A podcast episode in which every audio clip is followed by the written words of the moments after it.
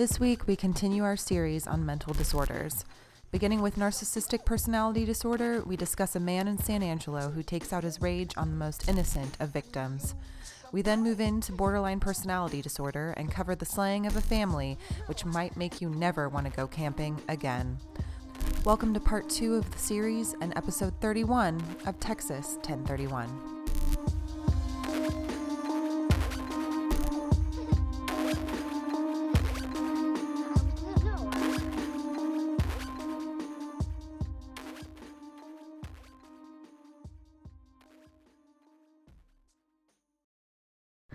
Just literally wiping a bead of sweat off my face. It's right so fucking hot. Our. It's me. well, no, no, no. I'm sweating too. Our power bill is 185 dollars this month because it's just so. It doesn't feel fucking hot in here. Like I'm hot. I feel like the air is hot. I was just thinking like the air feels we still. open a window? No, it's fucking hot oh, as shit and outside. And it's like stinky. You're right. I have it down at 69. Oh my god. Here, let me put it. No, on. no, no, no, no, like, no. Seriously, it's me and like the alcohol. I am hot. My Okay. ass is sweating.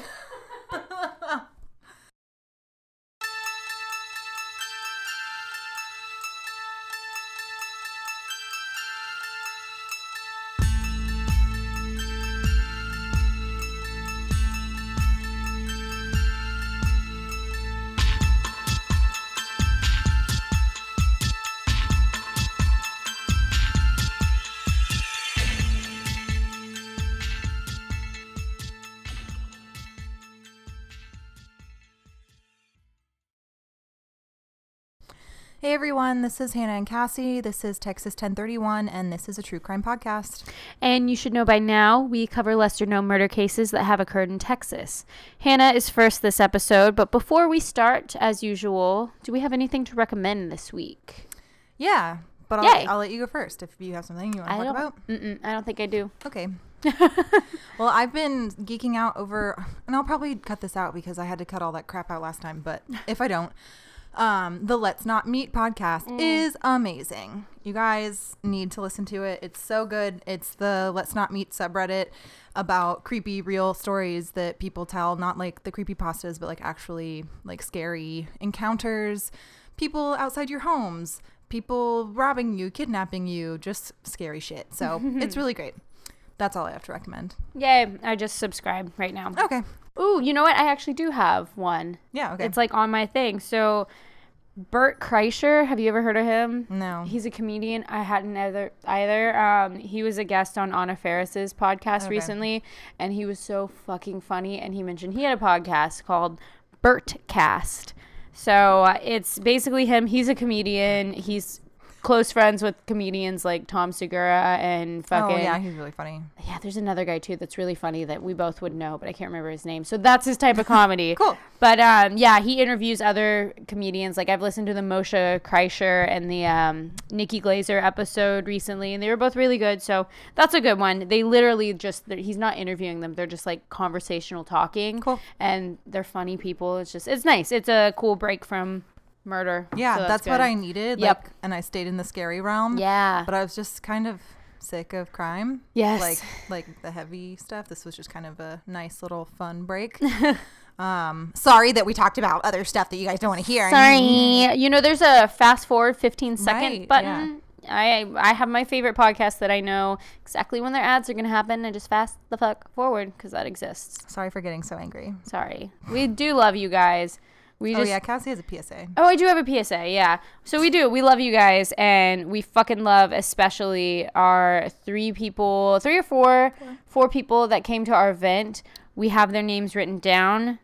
I have that page. Should I like I mean, I put page? it on Facebook. But Yeah. Michael, uh, Kirsty, Eric, and Kelsey. Thank you, because I was also working for like raw stuff, so I did not really catch any of their names except for Michael.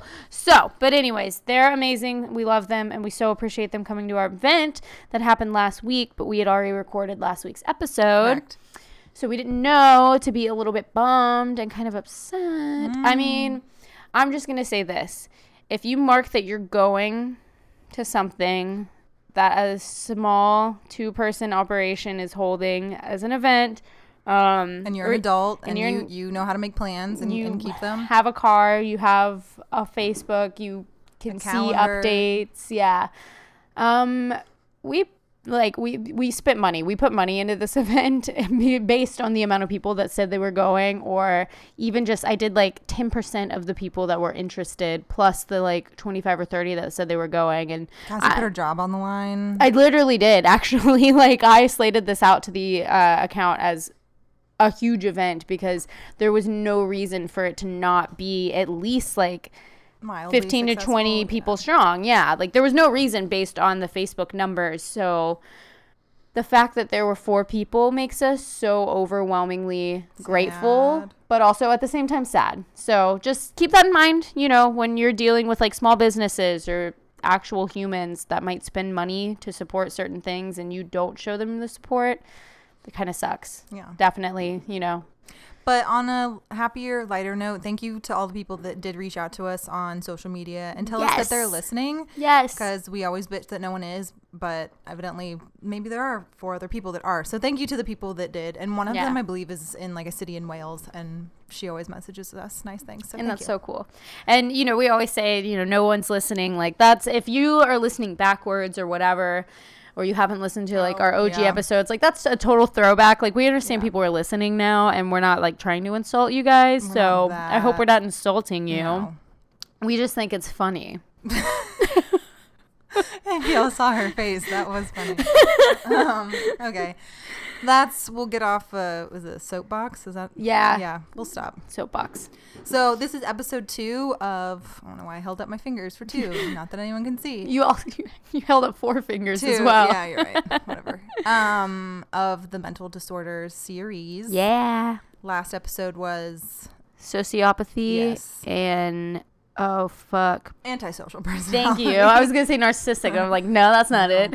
so this week we have narcissistic personality disorder and borderline personality disorder. Yeah. We hope you like this series because we've, I don't know, well, I don't want to speak for Hannah because we've, yeah, we've each had our own stressful moments with it, but overall, I've been really excited to put most of my focus on something Yeah. except, you know, other than the horrors that Yeah. happen to people. And I think that that was like the hardest thing for me is that I was used to just okay, cool, Here's the story. right. Here's And how I it out. Now I have to like not like put forth the effort, but like really research it and kind of pinpoint the variables of them matching up Mm-hmm. and like finding and researching and stuff. So Yep. hopefully someone cares Hopefully. because it sucked. yeah. not it didn't. You know what I mean. Yeah. It's a, it's an, mm, it's An a challenge. Taking. or an undertaking. That's better. That's much better. Yeah, maybe. Yes. Yeah, yes. yeah. There you go. Huh. Um. All right. I'm ready. Cool. Okay, so I am first. I'm going to talk about narcissistic personality disorder. Yay. I don't I know nothing about it Okay. really, so this one's a good one to learn about. Hopefully, I already told her before we started recording. It's going to be a little. Um. You'll find out. It's fine. so, narcissistic personality disorder. Call it NPD because that's just easier. It's another cluster B personality disorder that uh, we talked about last time. Um, and it is considered to be one of the least identified personality disorders. So, with that said, a common finding in clinical practice is that NPD frequently coexists with other psychiatric disorders. So, I think that that's kind of why it's so hard to pinpoint because it mm-hmm. just kind of overflows with multiple things. NPD is a relatively recent diagnostic category. Didn't know that. And by recent, I'm not really sure what that means like 30, 50 years. I yeah, don't know, but- probably. Um, its origins stem from a great effort between psychoanalysts and psychoanalytic psychotherapists. I can say that because I only have had half a drink uh, to recognize a cluster of predominantly difficult patients who could not be classified as psychotic, who are not typically neurotic, and overall not responsive to conventional psychotherapeutic treatment options. Uh, NPD appears to be more widespread in males than females for unknown reasons. Sure. Um, the most important characteristics of NPD are grandiosity, seeking excessive admiration, and lack of empathy. So, these identifying features can result in a negative impact on an individual's interpersonal affairs and life in general. In most cases, on the exterior, they act with an air of right and control, dismissing others, and frequently showcasing condescending or uh, denigrating attitudes.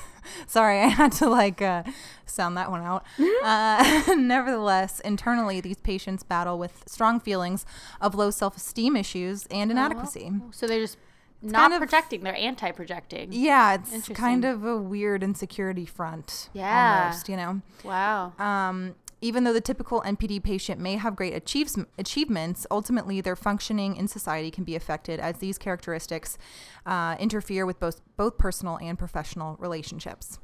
Uh, a large part of this is a result of the NPD patient being incapable of receiving disapproval or rebuff of any kind, in addition to the fact that an NPD patient typically exhibits lack of empathy and overall disrespect for others. They, in addition to the rebuffment, blah blah blah. Sorry, Okay. I didn't use the commas correctly. What's new? So Those fucking commas. I know, right? it's I'm sweating. Uh, it starts by early adulthood and occurs in a range of situations, as signified by the existence of uh, any five of the next nine standards. So, a grandiose logic of self importance, a fixation with fantasies of infinite success, control, brilliance, beauty, or idyllic love, a credence that he or she is extraordinary and exceptional and can only be understood by or should connect with other extraordinary or important people or institutions, a desire for unwarranted admiration, a sense of entitlement, interpersonally oppressive behavior, no form of empathy, resentment of others, or conviction that others are resentful of him or her, and a display of egotistical and conceited behaviors or attitudes. So I know that some some of that is a little bit of a repeat, but I wanted to put emphasis on those because just like last time, I'm going to point out things in the murder that are very representative of the disorder. So, Okay. um, NPD has similar characteristics with the other three cluster B personality disorders, which are APD, antisocial personality disorder, uh, borderline personality disorder, and histrionic personality disorder. So tack on those characteristics as well, and you've got a narcissist. Um, several comorbid disorders that occur with NPD are um, major depressive disorder, and that's seen in about 45 to 50% of NPD patients, and bipolar disorder, which represents about 5 to 11% of NPD patients. Um, and then the most prevalent comorbidity seen is uh, that of substance abuse. So 24 to 64% of NPD patients have substance abuse disorders this is kind of an overshare, but I think it's interesting on how they do therapy for these people. So, Oh. um, much debate exists between the two key schools of thought, so both offering conflicting methods regarding the therapist's role in treating NPD patients. One advocates a direct confrontation of the NPD patient during therapy with the goal of eliminating or weakening the patient's grandiosity, so their sense of, I'm amazing, So just tearing them down, kind of despite the. Or just like calling them out and just being Okay. like what are you talking about this is exactly what's happening and you're saying this but like why like shut Okay. the fuck up kind of not verbatim but you know on the other hand the other supports a more empath empathic Empathic. is that a word Yes. empathetic Because empathic I think it's one of those things where you can use either or, but they All mean the same thing.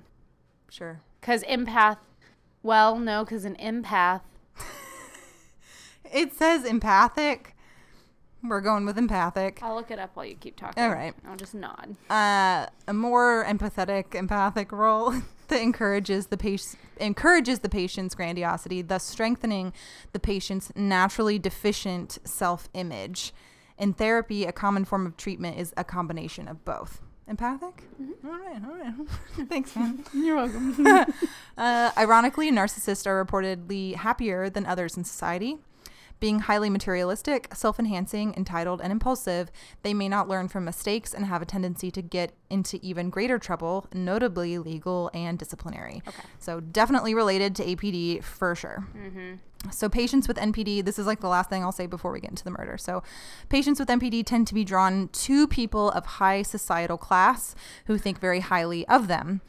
The constant desire for admiration may cause romantic relationships to be short lived as they co- constantly seek for something better or when their lack of empathy becomes apparent to their partners. Narcissists may exhibit an unforgiving nature and showcase anger and aggression in such close relationships, and this can also affect work relationships or any close group activities. So, like, honest to God, these people, like, if mm-hmm. someone doesn't know that you're very sick, you're gonna be known as like he's a fucking asshole. yeah. And I think that it's funny that they surround themselves with like well, not all of them, but I guess a common thread is that they surround themselves with legitimately important people. yes, To, make, them, seem more important. Mm-hmm. Like that's really f- I know I know a guy like that and it's like name dropper and like constant Yeah. this is who I took a picture with and this is the cologne I'm wearing and this is the suit I'm wearing and it's just like No one cares. good for you, man. Yeah. You're not that cool. No. So I mentioned in the previous episode that APD and NPD were very similar disorders, and I was able to find two crimes that were also similar in accordance with each disorder. So as a reminder, last week I talked about Tommy Lynn Sells. He slit the throats of two young girls in their bedroom. So that's pretty much what happens in this one. oh god. Uh, the information on this case is really choppy and kind of all over the place of where I got it from and like timeline wise. So sorry in advance um, to kin- kind of get like a clear picture of what happened. So picture it September 2nd, 2014, San Angelo, Texas. Uh, this was the day that five year old Naya Villegas, Villegas, Villegas, uh, yeah, it would be Villegas would be really gringo to say. So I think it's Viegas. Sure. Uh, she would be murdered by her mother's boyfriend, Isidro de la Cruz. Always the boyfriend. Yeah. The following is an interview with Isidro and his claims of what occurred that night. So, in the video recorded interview, Isidro's voice raised as he described a day of drinking and arguing with his girlfriend Tanya. Already, we see substance abuse. Mm-hmm. We've all gone day drinking a time or two, but this is about him, not us. um, he told detectives he walked over to her house around 2 a.m. that morning after leaving a bar and, quote, she was all angry. She kept saying she wanted money. I was pretty drunk and I was just going in to Naya's room to give her a hug and a kiss goodnight. Sure.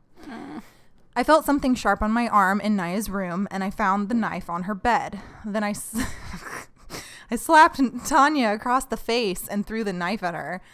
Um, like I shouldn't laugh at that, but I just think that that was really funny. Like, guy he's blaming so the hard. baby for already having a knife in her bed. I, I think it was funny that he just said he slapped Tanya and like threw the knife at her. Like I don't know, that's just so shitty. Whatever. This but yeah, like yeah, he's not great at anything. and with and honest to God, like narcissistic personality disorder has Mm-hmm. sounded like the least sick yeah. of the ones we've covered so far. So I'm kind of just sitting here like, fuck this guy. I took like a big, I don't know, uh, the factor of not being able to hold romantic relationships together very well. Yeah. I kind of took some stock into that, being in this situation specifically, because it kind of makes sense when we get more into it. Okay. That like he doesn't really resemble anything too extensive when it comes to the disorder, but like he does at the same time. Okay. It just you don't immediately think of a guy like this. Um, so when he told the investigator, oh, he told then told investigators he had blood on his hands, and he turned on the light in Naya's room and saw blood everywhere. He said he picked her up and took her into the living room where he could see better. He kept saying there was so much blood. so he blacked out. Eh, Okay. No, he. I don't know, man. He, Yeah. his account is stupid. Like Yeah. it doesn't make sense. So Isidro said on the video that the knife was his, but he didn't wash it off. Forensics showed that the blood on the knife belonged to both Naya and Isidro, and the knife had been washed off before it was thrown across the street, where it was found later by police. Oh my god. So obviously, after inter- this interrogation, uh, interrogation, Isidro would be arrested and charged with the murder of the five-year-old Naya. So we'll go into the real story of what happened Okay. and why and the trial. Uh, it actually just occurred a few months ago. So, Wow. yeah. Um, around 2011, 2012, Isidro was training to be a cook at Johnny Carino's Italian restaurant on Knickerbocker Road. Knickerbocker. I love that word. Uh, this is where he met Tanya when they were both employed there and they began dating. Uh, a senior chef who was training Isidro gave him the knife that would eventually be used in the murder. That sucks. Yeah. So now, in my mind, um, unless the knife was already at Tanya's house, which they didn't live together, so like it kind of doesn't make sense, So he had it on right? him. Maybe it was exactly pre. Uh, premeditated. That's what. I'm thinking. It's like you don't just like cash walk around with a kitchen knife Yeah. unless you mean to. like it's a fucking kitchen knife. You Literally, can't yeah. close it up into a into its own sheath. I mean, you could, but like it's pretty obvious. Like it's just you don't carry that. It's not a protective knife. No. so it's dumb. Yeah. So this is the supposed timeline that can get a little choppy here, all right? So Isidro's cousin claims he drove him to an apartment complex, watched Isidro head up some stairs, but unbeknownst to his cousin, Isidro actually went next door to the Parrot Head Tavern and continued to drink after day drinking, like I said with Tanya earlier. He later gets a ride from another bar patron and is dropped off a few, few streets away from Tanya's home and then walks the rest of the way. Hmm. Shrieking and screaming pierce the darkness on the dash cam video as the first responding officer arrives at the residence. Naya's grandmother had called the police around 2:30 a.m. and the officer arrives around 2:37. Quote, I saw the complaint, uh, complainant in the roadway waving me down, said Officer Marcus Rodriguez. I heard screams coming from a female. Screams coming from Tanya can be heard on the video as Rodriguez frantically runs towards the residence and off camera. Quote, What did he do to her? That's my daughter. Tell me my daughter is okay. Tanya screams off camera. Yeah. Officer Rodriguez questions De La Cruz, quote, I didn't do nothing to her, which isn't that backwards? Didn't Yeah. do nothing. Like that means you, You did, did. something. It's a double negative Yeah. fuck face. Uh, he then goes into accusing Tanya of killing Naya, which is just dumb. Tanya runs into the view of the dash cam at 2:39, sits on the street crying next to her own mother. No. Quote, "The wound was not bleeding." When paramedics arrived, said medic Justin Neely. But she uh, but we noticed she was trying to breathe, barely breathe. Oh. Naya was taking 2 breaths per minute, but a child of her age should be taking about 30 breaths per minute. The child wasn't bleeding anymore because she had either bled out. If y'all can hear those fireworks, sorry. Yeah, it's fucking It's Fourth of July. some gay. Uh, the child wasn't bleeding anymore because she'd either bled out or the wound stopped bleeding. Her body was decompensated, Whoa. meaning she was struggling to breathe and had uh, a dangerously weak heartbeat. The medic reiterated. Her pulse was dying on the drive to the hospital. He said the child's heartbeat stopped during the drive and she essentially died in the ambulance. Wow. So that's really shitty because she didn't just die. Right. Like immediately. She definitely suffered and Right. definitely knew what was happening to her. Naya had a few minor injuries, including an abrasion and bruise on her left cheek, small cuts on her chin and jaw. Uh, photos later shown to a jury showed the body of a deceased five year old girl lying on her back, her eyes open, with two large lacerations to her neck. The first laceration went from just under her chin to below her left ear, and the skin had fallen away, revealing the underside of her mouth. The second and more serious laceration went from the center of her throat? center of her throat at the base of her neck, around her neck to the left, below her ear, and to the back and base of her neck. That's pretty serious. That's yep. Uh, it is pointed out that you could see the jugular vein was about 60% cut, and the medical examiner told the jury that Naya could not have survived that wound. Wound. He testified that she bled out in a number of minutes and described that process in painstaking detail, and believed that the cause of Naya's death was blood loss due to the lacerations on her neck. Mm. She bled to death through the cuts in her throat. So, ring any bells? Yeah. Detectives found Isidro's DNA on a window frame, which police believed he used to break into Tanya's residence on the night of the murder. Ring any other bells? Same thing. Tommy broke in through a fucking window. So he walked back to her house. I assumed he walked back because she knew he was going to come to hang out. Like, so he walked back, broke in. Well, that's they got an argument, something like that. that's where I feel like the events in my mind are differing from what everyone else thinks, but it could go either way. Okay. So it's not like anyone's right or wrong. I just don't think that the truth is actually being given by mm-hmm. them. The child's DNA was found on the blade and handle of the knife, while Isidro's DNA was only found on the handle. Mm.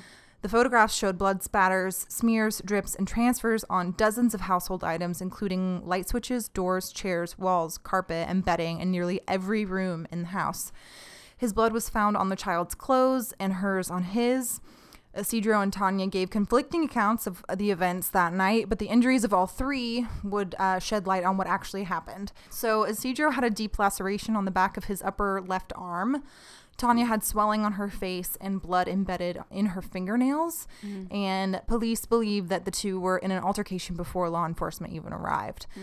One of the medics testified Tanya told him Isidro punched her multiple times, and San Angelo police and medics testified both Tanya and Isidro reeked of alcohol when they came into contact with the pair that night. Okay. According to Facebook Messenger records, They began about 5 p.m. on August 31st, 2014, so just a couple days before the murder. Okay. The messages were friendly, loving, yada yada. They turned from friendly and loving to angry and violent. They argued about money and infidelity. I don't know why this is Jesus so funny to me. Sorry. Uh, money and infidelity. And the last message message between Tanya and Isidro was at 12:47 on September 2nd, 2014, about two hours before the murder. He cursed and called Tanya a series of derogatory names. So that's first red flag because Mm. in the signs and symptoms, it was you know you're very um, degrading towards others. Yeah. You just like you're very condescending. Um, quote, forget being my wife, bitch, is what I'm assuming. It just says explicit, so I'm assuming Okay. it's a bitch. Probably. And then, fuck you, I'm done for good. Mm. She responds, I'm not doing this. So I think that was a decent response from Yeah. her. Um, it's fine to text over Facebook Messenger. Sure.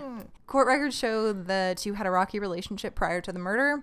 Tanya said the pair had been arguing for a year, and according to court documents, Fucking break up. I'm sorry. it's okay, Continue. accused Isidro of attempting uh, to put his hands on her throat. So it's like good that she tried to document it ahead of time. Yeah. Or in the past. Yeah. Um, he spoke critically about Tanya. He talked about cheating on her and then referred to Naya as our daughter. He also quoted saying was quoted saying, um, "When I was going to rehab and I was sober for the first time in forever, and my mind was more clear, and I was like, why was I even with this lady? Like I love her, but the kid is not mine, and I should have stopped while I was ahead." Tanya testified that the night she that that night she was afraid Isidro was going to come over and she tried to barricade the residence. Oh. So she could tell over all those messages that like shit was going down and she was worried wow. about everything. Then, quote, I heard a thump on the wall coming from the bathroom. Quote, I could hear his footsteps. I ran out of the house and started walking. Attorneys asked Tanya why she didn't carry a sleeping Naya with her. Quote, I never thought he would do anything to her, she responded. She thought Isidro was only coming after her. That uh, that's reasonable. Very reminiscent of John Battaglia Yep. and how, what was her name? Mary Beth? Yeah. She, She, said, thought. or was it Mary Beth? Um, it was Mary something. Yeah. It was two names, I believe. Yeah. whatever. She never thought that he would do anything to their kids, and You can never assume that. Like Right. it's reasonable to think that, especially if they show so much affection. Like he Yeah. referred to her as our daughter. Like she said that he was always really, that. really sweet to her and never did anything in that sense. So because there's so many abusive men that only abuse the adult Mm-hmm. woman and never touch the kids. It's still horrible, but I mean, I'm not mad at her for leaving the house. Mm, no, I'm not mad at her for Um, leaving the house.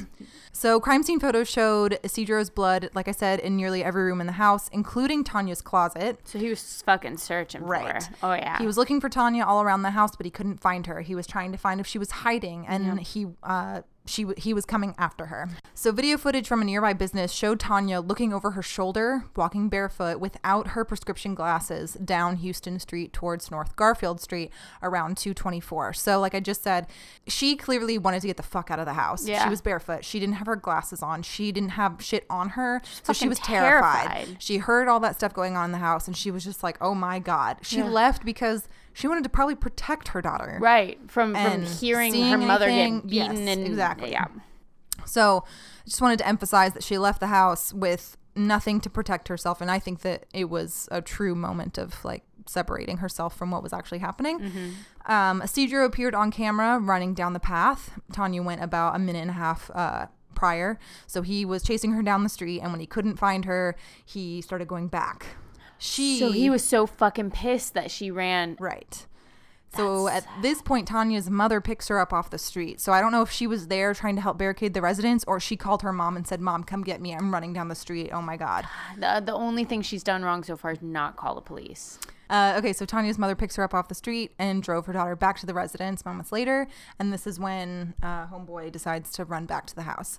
So the prosecutor said Isidro ran back as well and proceeded to assault both women in the yard. Jesus. So not rape them, but he beat the shit out of them. Yeah. Um, a neighbor calls the cops claiming she sees a man and woman fighting in their yard. And then after they get beat up, Tanya's mom calls the police, like I said. So this is when she calls and then when people show up. Okay. So it is believed that Isidro beat up the women before going into the house and taking his anger out on Naya.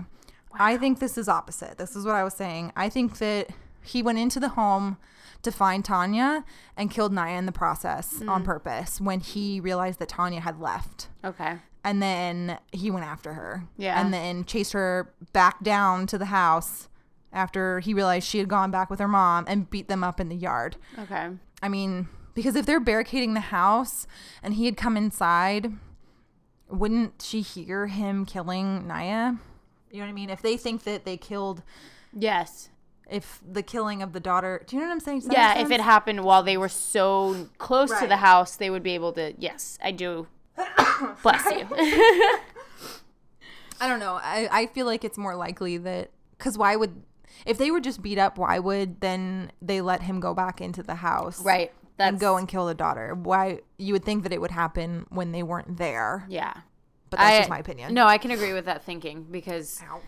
just hit myself in the face. they seem to. But then yeah. again, are there stories adding up? No. That's No. why I don't think that we're getting the full truth. yeah. So we don't know. Detectives believe that the incident started at the child's pillow and moved to the other side of the bed because there is evidence that she fought back. Aw. Crime scene photos also showed a blood soaked blanket at the foot of the bed. Quotes from detectives and medical examiner uh, are She gave him a hard time. She gave all she had, every bit of blood in her body. She did what she could. Her DNA was on his pants, shirt, and necklace. That's her telling us something. I'm here on him. She's telling us, I'm here, I'm here on him. Yeah. I'm telling you this. Uh, I'm telling you this because this is who did it. This is who did this to me. Isidro's blood was found on the child's clothes, and like I said, hers on his. Dozens of blood stains inside the home belonged to him and Naya. So it wasn't just him like cut himself and he's touching things. Like it was a combo. Right. He Just was covered in her blood. Yeah. So attorneys took less than an hour each to argue their case. Court appoint, appointed attorneys Robert R. Cowie and William P. H. Boyles We haven't said attorney names in a while. right? These Yeah. are worth it.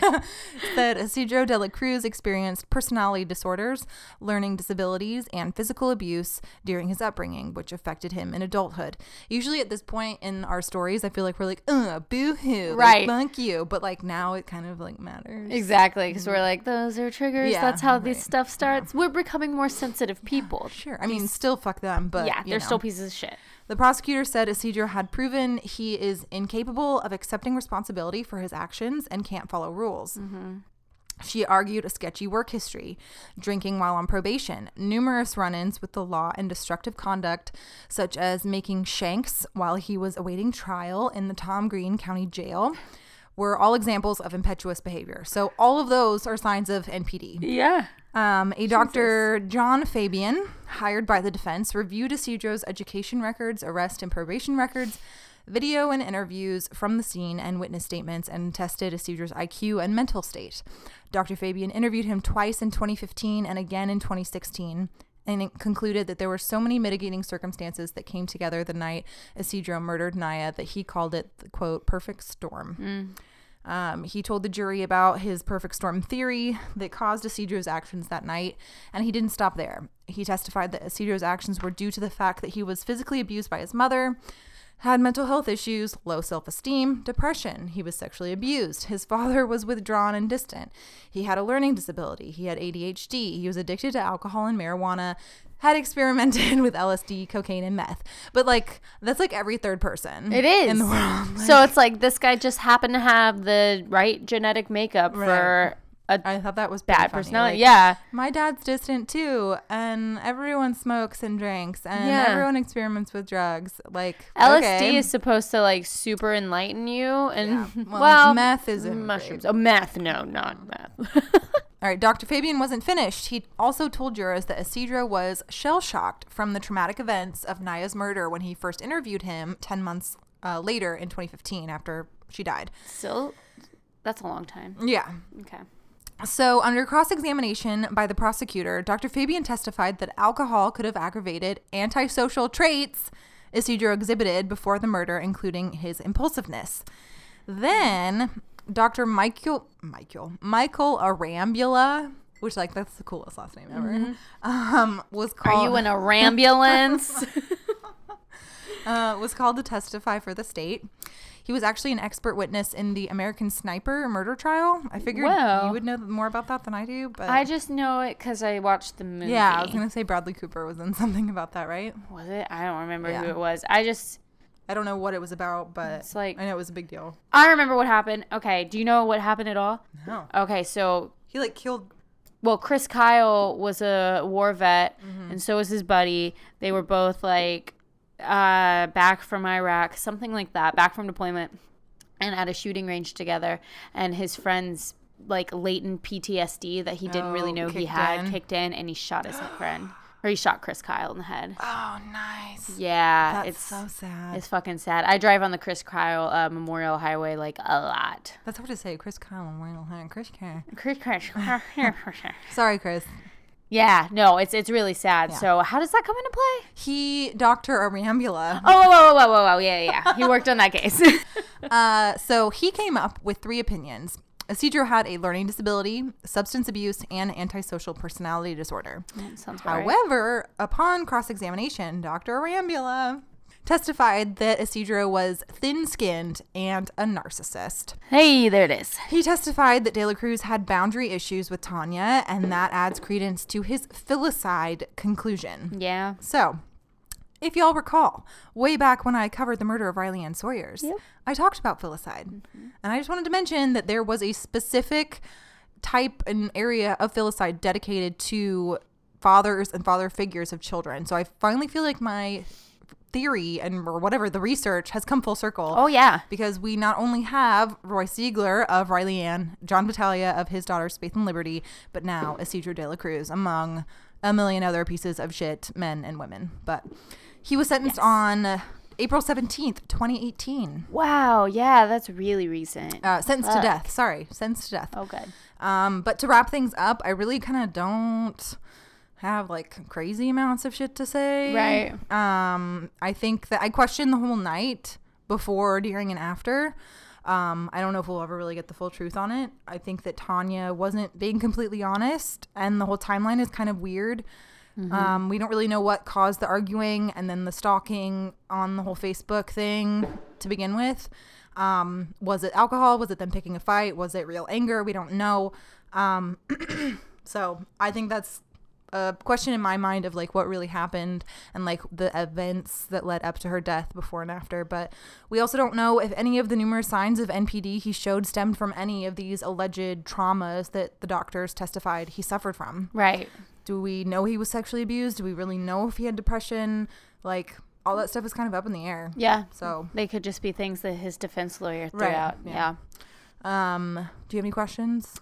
No, I think I asked all the questions I had Okay. throughout. Just fuck, man. If you're in a relationship with someone who's a dick and you're constantly fighting, or you have Yeah. a friend who's doing that, like, Question make, that. yeah, like break the fuck up with them. You never know.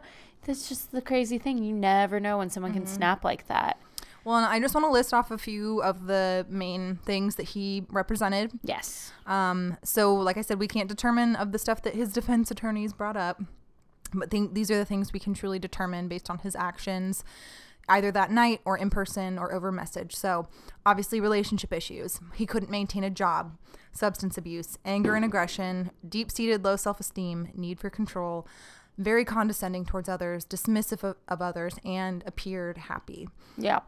So I personally believe that he killed Naya to hurt Tanya because he mm-hmm. wanted attention and he knew it would ruin her and give him more control. Yeah. I believe he wanted to feel important and powerful and being noticed by the public and more important people by slaughtering this innocent child. And he wanted recognition, recognition so badly that he would do whatever it cost.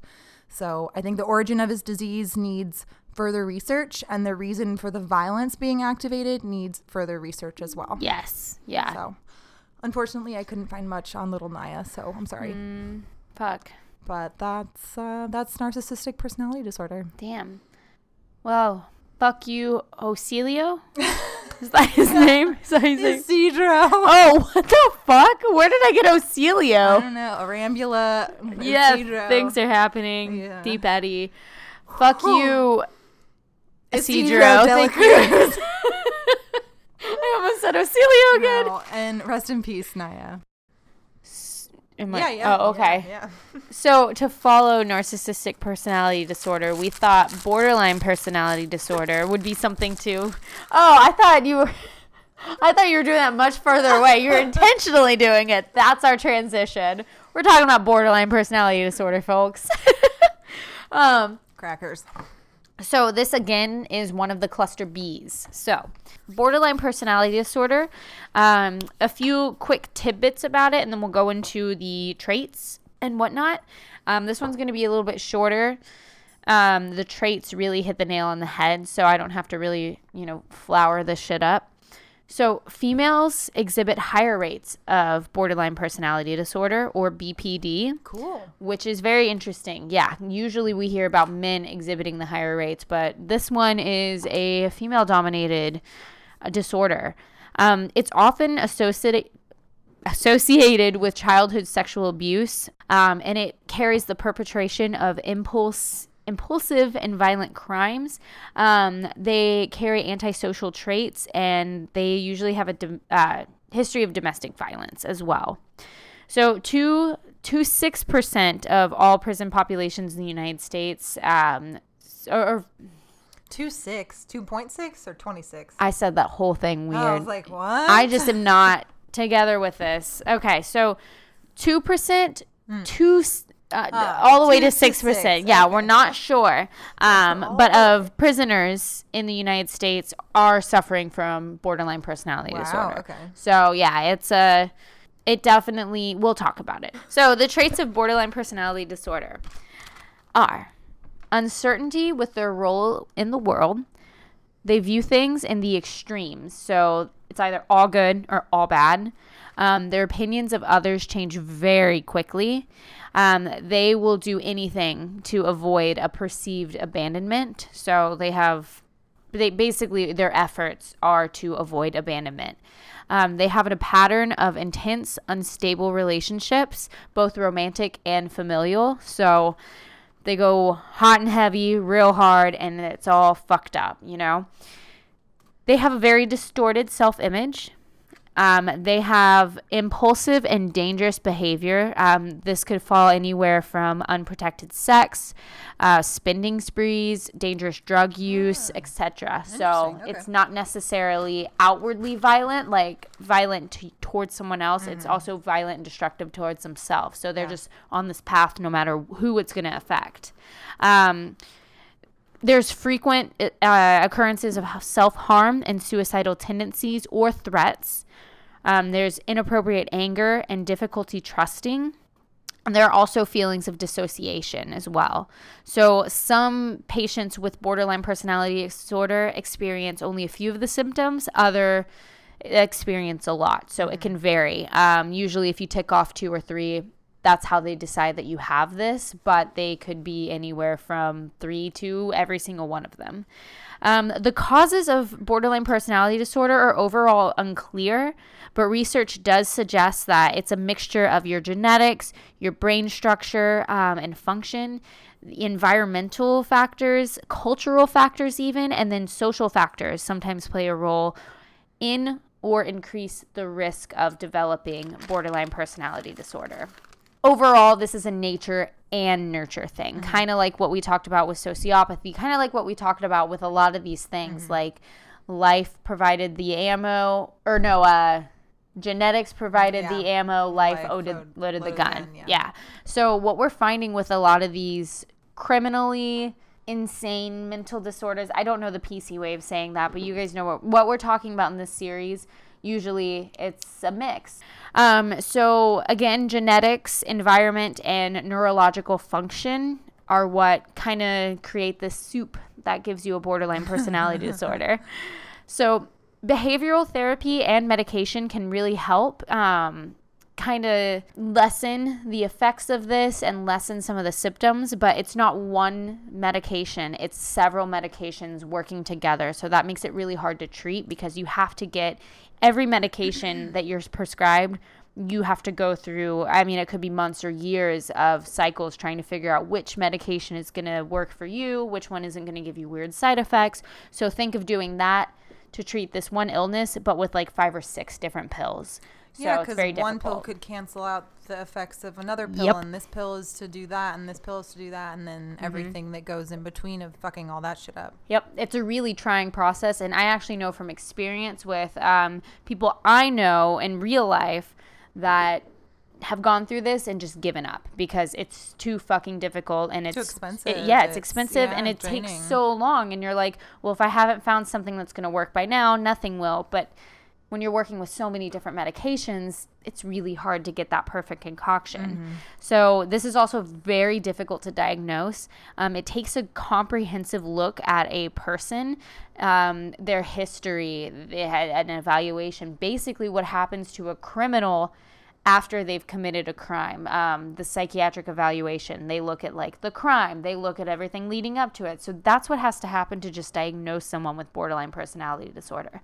Um, so really, it's the impulsive behavior aspect of this disease that, or disorder, not disease, disorder that can get the borderline personality sufferers in legal trouble. They overall have difficulties regulating their emotions, so that does not lend itself very well to you know their success and well-being um, some notable sufferers criminals murderers are jeffrey dahmer um, he was diagnosed with borderline personality disorder and if you remember we also mentioned him in sociopathy he is one of those that's diagnosed with quite a few um, like we did mention in the last episode and that's also difficult with borderline personality disorder because it can it's so difficult to diagnose, it can be misdiagnosed as other things. And that also means it's hard to treat. And it takes so long to get you on that right therapy for it. It sucks. I mean, and it's one of those things that if someone is suffering from that,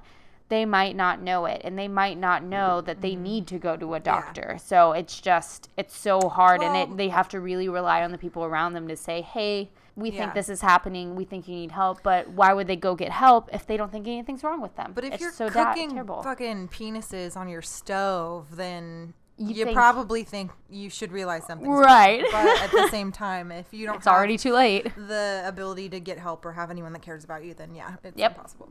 Another notable person is Aileen Wuornos. She famously had borderline personality disorder. Look, poor lady. I know. She was definitely set up. If you guys haven't, if y'all don't know, if you think you know about Aileen Wuornos, I haven't seen don't. Monster, so I, I don't know what that movie laid out, but I can 100% recommend Last Podcast on the Left. They did a two to three episode series on Aileen Wuornos, and they went real deep, and you, you really do. You feel bad for her until they shed light on her berserker mode and how much she really did know what she was doing. So she's Still a tough take one. away that pain and that shit she went through. Oh, but, yeah. You know, yes. Yeah. Um, and just a reminder Jeffrey Dahmer had 17 victims, Aileen Wuornos had seven victims. So 1.6% to 5.9%. that's so weird. Like two, two, two um, of U.S. adults suffer from borderline personality disorder. And again, we're seeing a broad percentage because it's so difficult to pinpoint. Um, men are actually very commonly misdiagnosed. Um, sometimes they diagnose them as like suffering from PTSD. So it's very difficult to diagnose. A study done in the UK said 90% of inmates suffer from at least one mental illness. Mm. So that's substantial when you And think that's just about the it. UK. Yeah. So think Not about United. States. We incarcerate Yeah. the most people in the entire world. So I'm sure they all suffer from it's because we have it's just a uh, it's a rippling effect of not having proper care for mental health and, And not if you having don't proper have weight on into it, you will when you get out. Yeah, if you get absolutely. out. That's talk about a trigger. Yeah. um so with that, those are kind of the bullet points, the things that we need to know and remember. Um, I did the format for this one kind of similarly to Hannah, weirdly enough. Um, we don't t- discuss this before. We just kind of let the chips fall where they may. So we're going to go straight into my Texas murder, and we are going to talk about more aspects of this as we go throughout this. So we're going to talk about today William Mitchell Hudson um, from Tennessee Colony, Texas, which is a city, Tennessee Never Colony. knew that. Yes, very small town. Um, this encompasses the murders of Carl Johnson, Hannah Johnson, Cade Johnson, Thomas Kamp, Nathan Kamp, and Austin Kamp. So that's six victims. Wait, the Texas campsite murders? Yes. Okay, cool. Yeah. It's cool. I don't know the full story, so I'm Oh, excited. good. yeah. Good. I'm glad. I'm glad you don't know the full story. No, I 'cause don't. I feel like it happens every episode where we're like, "Oh, I know this," and I'm like, "I had no idea," because I'm the lesser true crime person in this No, no, no, pair. no, no, no, no, no.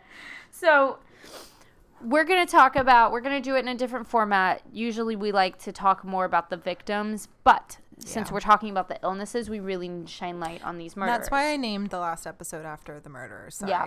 Yeah, it's it's not uh, something we like to do, but it's important to remember like we're learning, you're learning. This is about the illness. It's This fine. is shining that light. It's not like we don't mention them. Exactly. Yeah, we definitely. I, I still definitely try to talk about the victims a lot.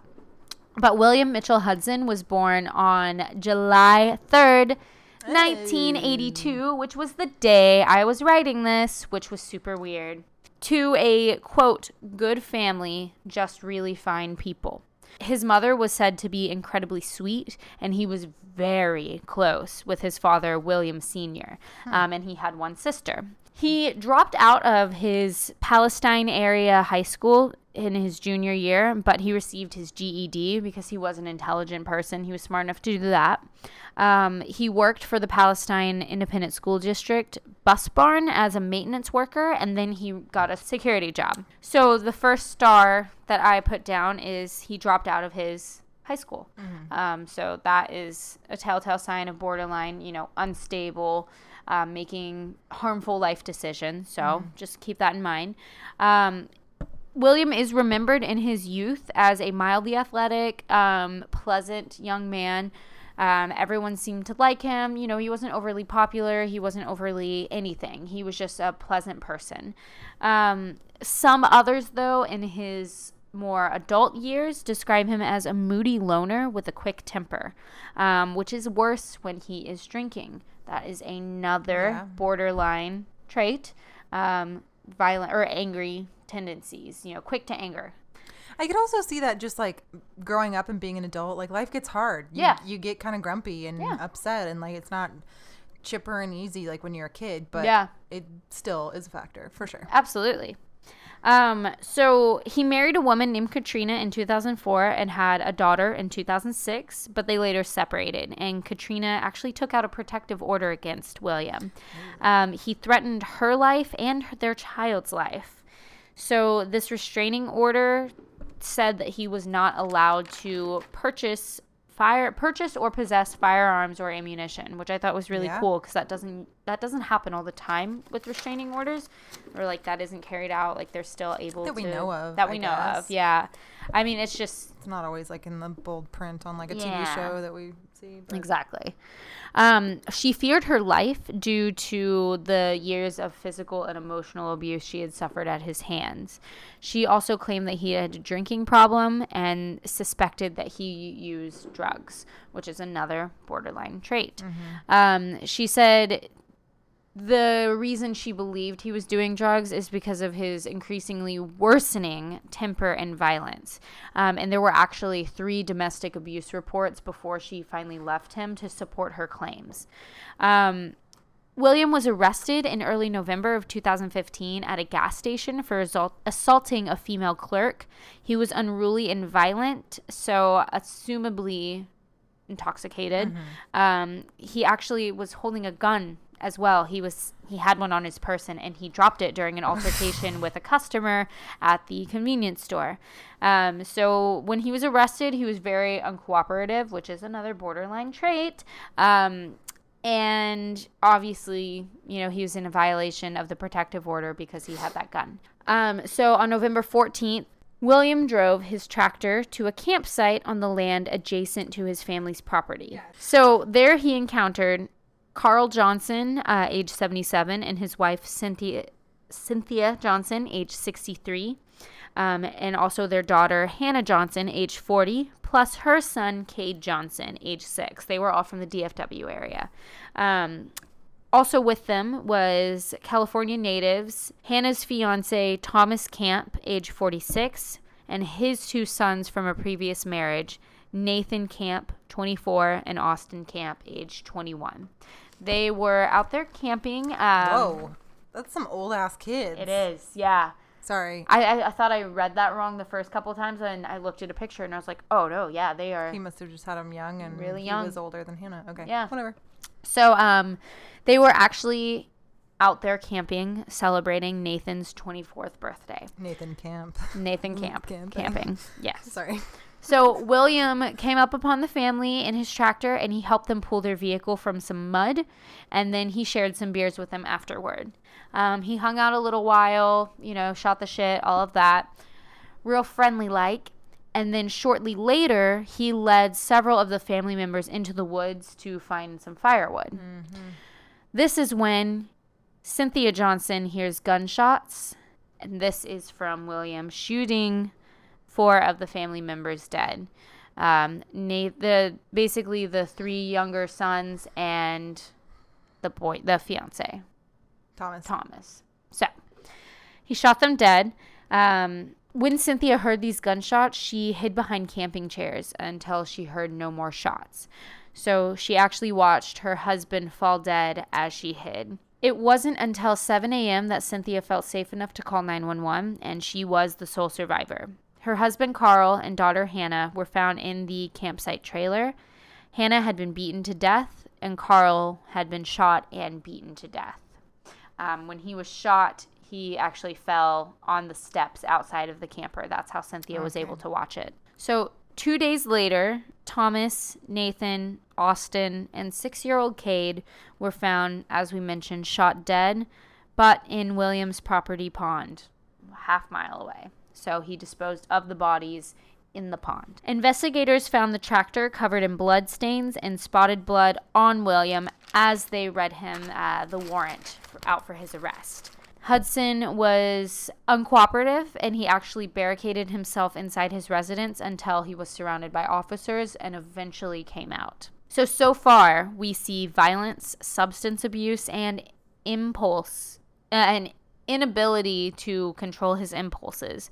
But what could possibly be the motive for this otherwise random act of crime, right, random act of violence, not crime. As we mentioned, William was super close to his father, who had recently died of cancer at the age of 60, so that's pretty young to die. Mm-hmm. The land that Kamp had purchased was family land owned by William's mother's cousin. So basically, William's distant family owned the land adjacent to his family's property.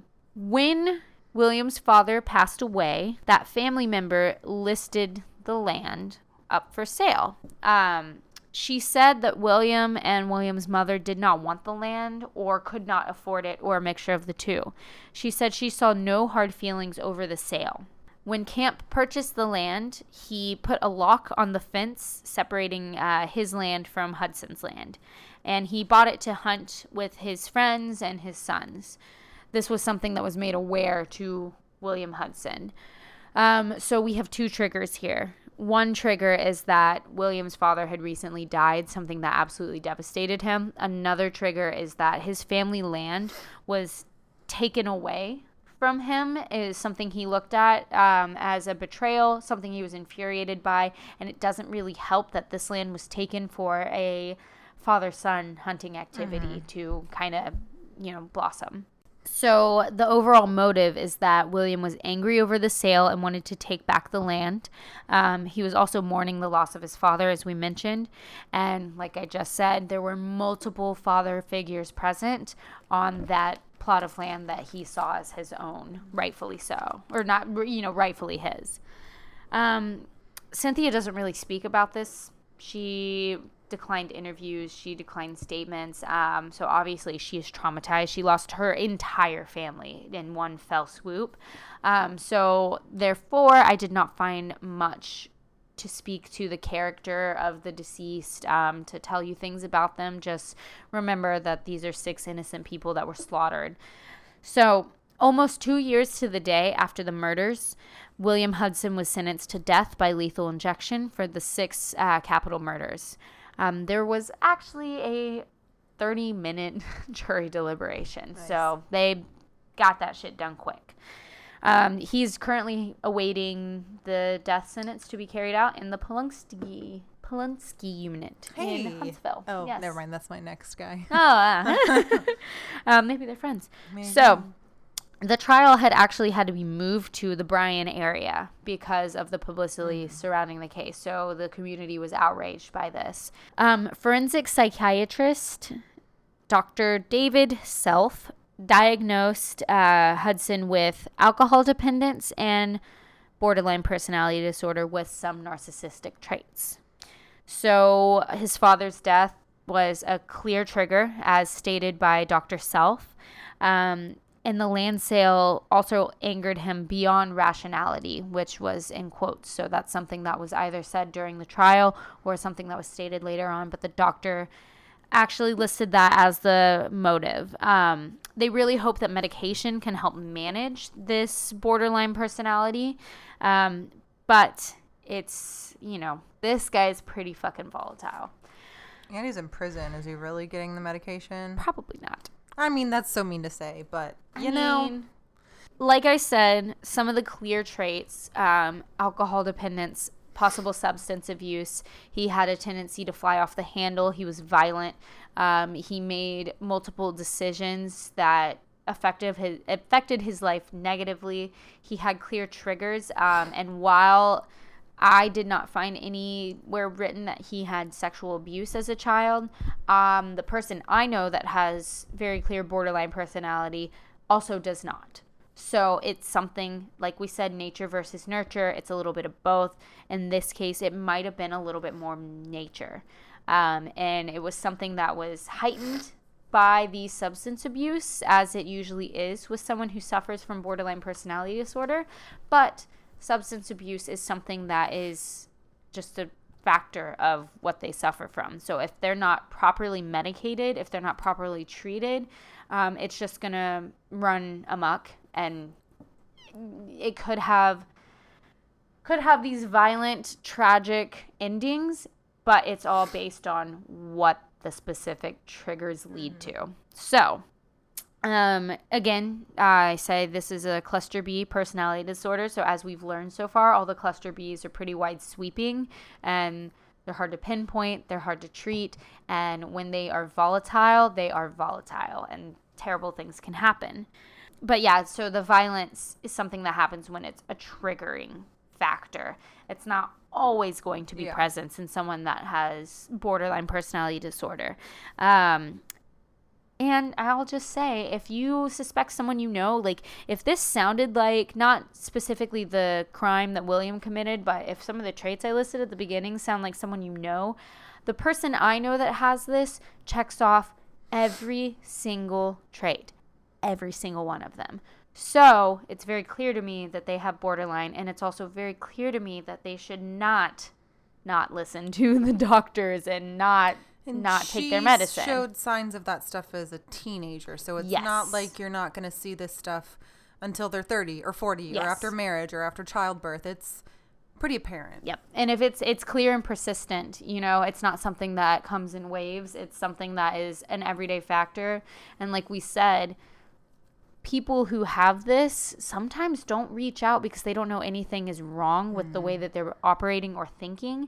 So if you're suffering, if you're seeing them destroying their lives, they might not even realize that it's not altogether their fault that Yeah. they are doing these things. So it's our job as the outside people to really help these people come to the terms with the fact that they do need help and mm-hmm. You know they it, it can be managed and their life can be 100% better with treatment and medication. So with that, I end borderline personality disorder. Questions and theories? I don't have any questions and theories. I do. Um, so if you do, I, I hoped you would because really mine were just. I think this one sucks for me because I am. I'm. I know someone that very clearly exhibits this. So for me, I don't have questions and theories because I see it. Mine are more Quite like, often in individually real about life. his situation. Cool. So about his situation, yeah. give them to me. So I only have like four, but um, or one's just more of a statement. But the first one, I wanted to know if the parents were actually consenting to his high school dropout. Did they agree? Did they care? Was it? He was born in what'd you say, eighty three? um, yes. So he's about ten years older than me. Just a Yeah, just so about. that's kind he's of young. Yeah. I was gonna say that's not that old, so you'd think Yeah. that maybe the parents would have more of a grip on their child if he had a good relationship with his dad, like you stated. Like that was interesting to me. Of like, Mm-hmm. what happened there? Dad, mom, you don't care? I think it, it sounded like in my research he helped out uh, on the family ranch a lot, like you know, blah blah blah Mm. So blah blah. So it deal. sounded like again, I'm putting But this in, the, terms of the person I drop out of know. high school. Do people still do that? Yeah, the person I know dropped out of high school. Oh, I guess. Yep, they dropped out and got their Well, GED. There you go. It's it's Never just mind. you know it's something that they something in their brain is just not letting them function in the mundane Yeah. every day. Like they Okay. are more inclined to not you know lack of a better phrase fuck that shit up. Yeah.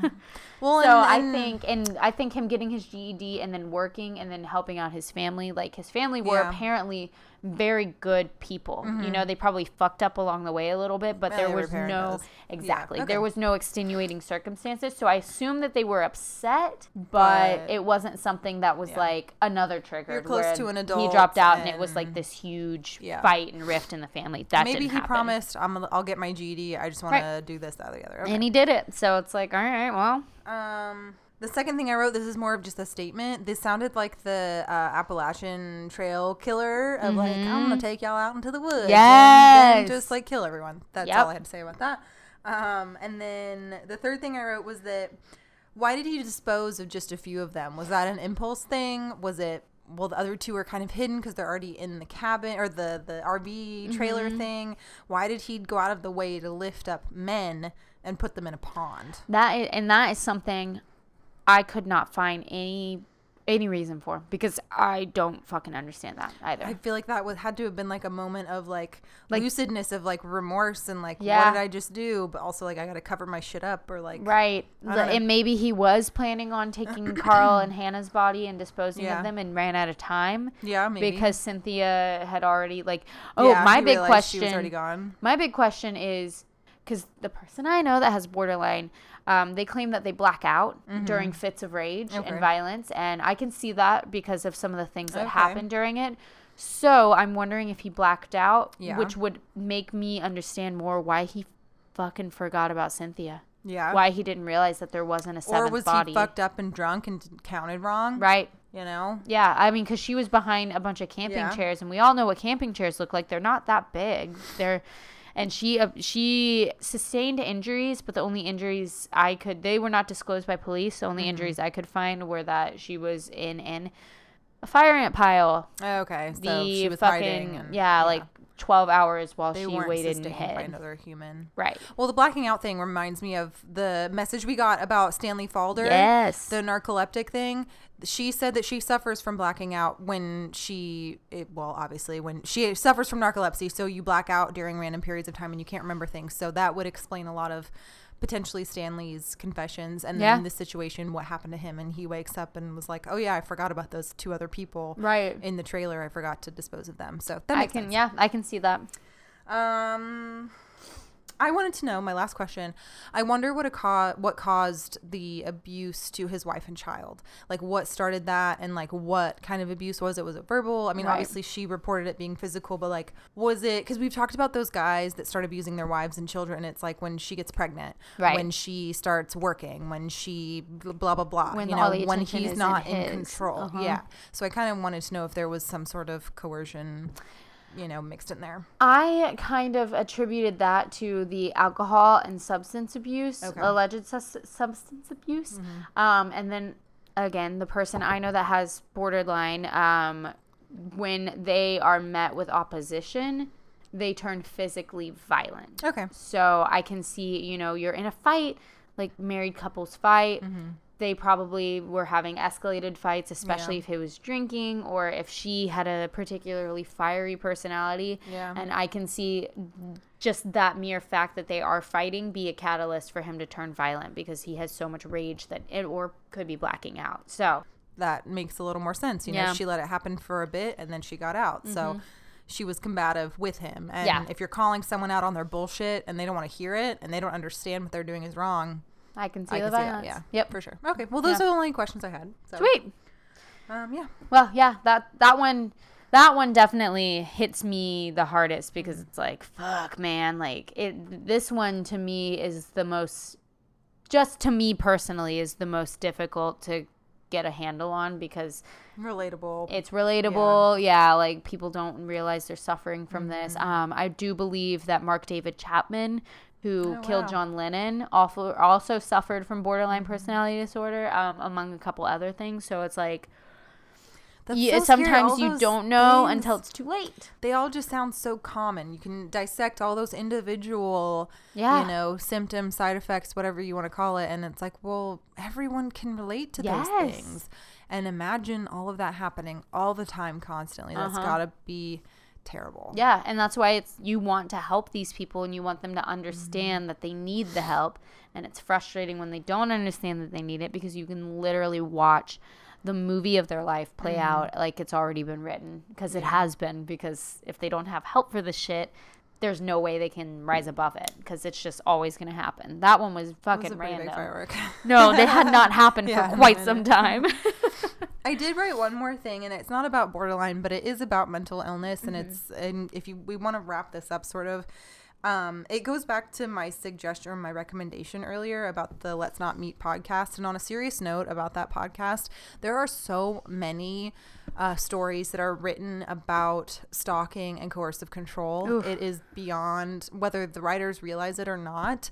And so I just want to remind everyone that this stuff is beyond real yes. and like these men and women who do this stuff to these people like the mental this could be our next fucking series about Yeah. this stuff like i feel like it comes up so often in our like sub conversations and like also like podcast talk because it's just terrifying Yes. that people are dealing with this stuff that suffer from it and have to suffer the consequences of it Mm-hmm. so if you're suffering from this type of disease as well um coercive control stalking whatever get help you Please guys reach out to someone. out there Yes. Don't So- let it get don't let it go too far. And if you know somebody that is suffering Yeah. from any one of these that we mentioned or this inspires you to look up, if you have someone in your life that's like fucking handful, like Mm-hmm. look up their traits, look up different mental illnesses and then help them because so many kindly of these people suggest yeah. yeah Because like we mentioned, like these they- they're everywhere. Mm-hmm. And it's not to say like like you know zombies. Like they're everywhere. Like they're all dangerous. They're all terrible, but everybody's suffering from something and you never know who it's going to be. Mm-hmm. It could be your boyfriend that came to fucking beat the shit out of Mm-hmm. you that murders your daughter. It could be the hick neighbor on your campsite that and just came and shared a few beers. trigger someone as You well never know. so Yeah. you could be totally fine living your life till you're 60 years old and then someone does something and it pisses you off and you go and off your whole entire neighborhood so Yep. not that you never know. Whatever. It's just important to not Yeah. ignore these traits because Correct. like we've talked about over and over again like they are all so meaningless when you think about them singularly but when you think about them in conjunction. Mm-hmm. We've talked about this before. That's a word. Singularly? God damn it. That is how the conversation ended. It's singularly. Fucking hell. I'm sorry I shouldn't have interrupted you because you're on a really good point no no no but yeah yeah yeah so like individually Individually. they're innocent That's the better word. I just like almost I like air punched Hannah. But yes, individually, they're not that bad. Altogether, they could be terrible. And these people are suffering, dude. Mm-hmm. Yeah. So yeah, sorry, tangenty, but no this whole series is a tangent oh yeah. Speaking of series, we're gonna end this episode and go on to episode three here shortly. If you guys don't know by now, we fucking record this shit back to back. Yep. So you're welcome. Yes. Or whatever. So that's gonna wrap up episode thirty-one. Guys, thank you all for listening. Um, Oh yeah, cross all that out. Oh too. yeah. Wow. Uh, don't forget, we're gonna figure out since we have so many fucking leftover stickers that we purchased ourselves Oh, yeah. to give to you at our free event that you fucked up and didn't come take. Um, we're gonna find out a way to create a store to sell them. Yeah. You know, not super expensive or anything, but just something to give you guys some swag and help us recoup or If you guys Um, don't live in the area, if you guys want to buy them. Our sources and where to reach us through email, social media, all that stuff is going to be in the show notes. Um, but yeah, go donate to us on PayPal. We're gonna be back next week with some more Texas true crime and criminal mental illness. Oh, okay. Sorry, sorry, sorry, sorry. Wanna Try that again. Yes. Do we want me to hold back? I'm just gonna not say the All last right. part. Okay, No, so no, no, go no, for it. no, I no, I'm not I gonna, I'm not gonna add. Oh, okay. Okay, so we'll be back next week with more Texas true crime. And, And if, if anyone's, anyone's listening, listening, happy happy Halloween. Criminal mental illnesses. God, we're the worst.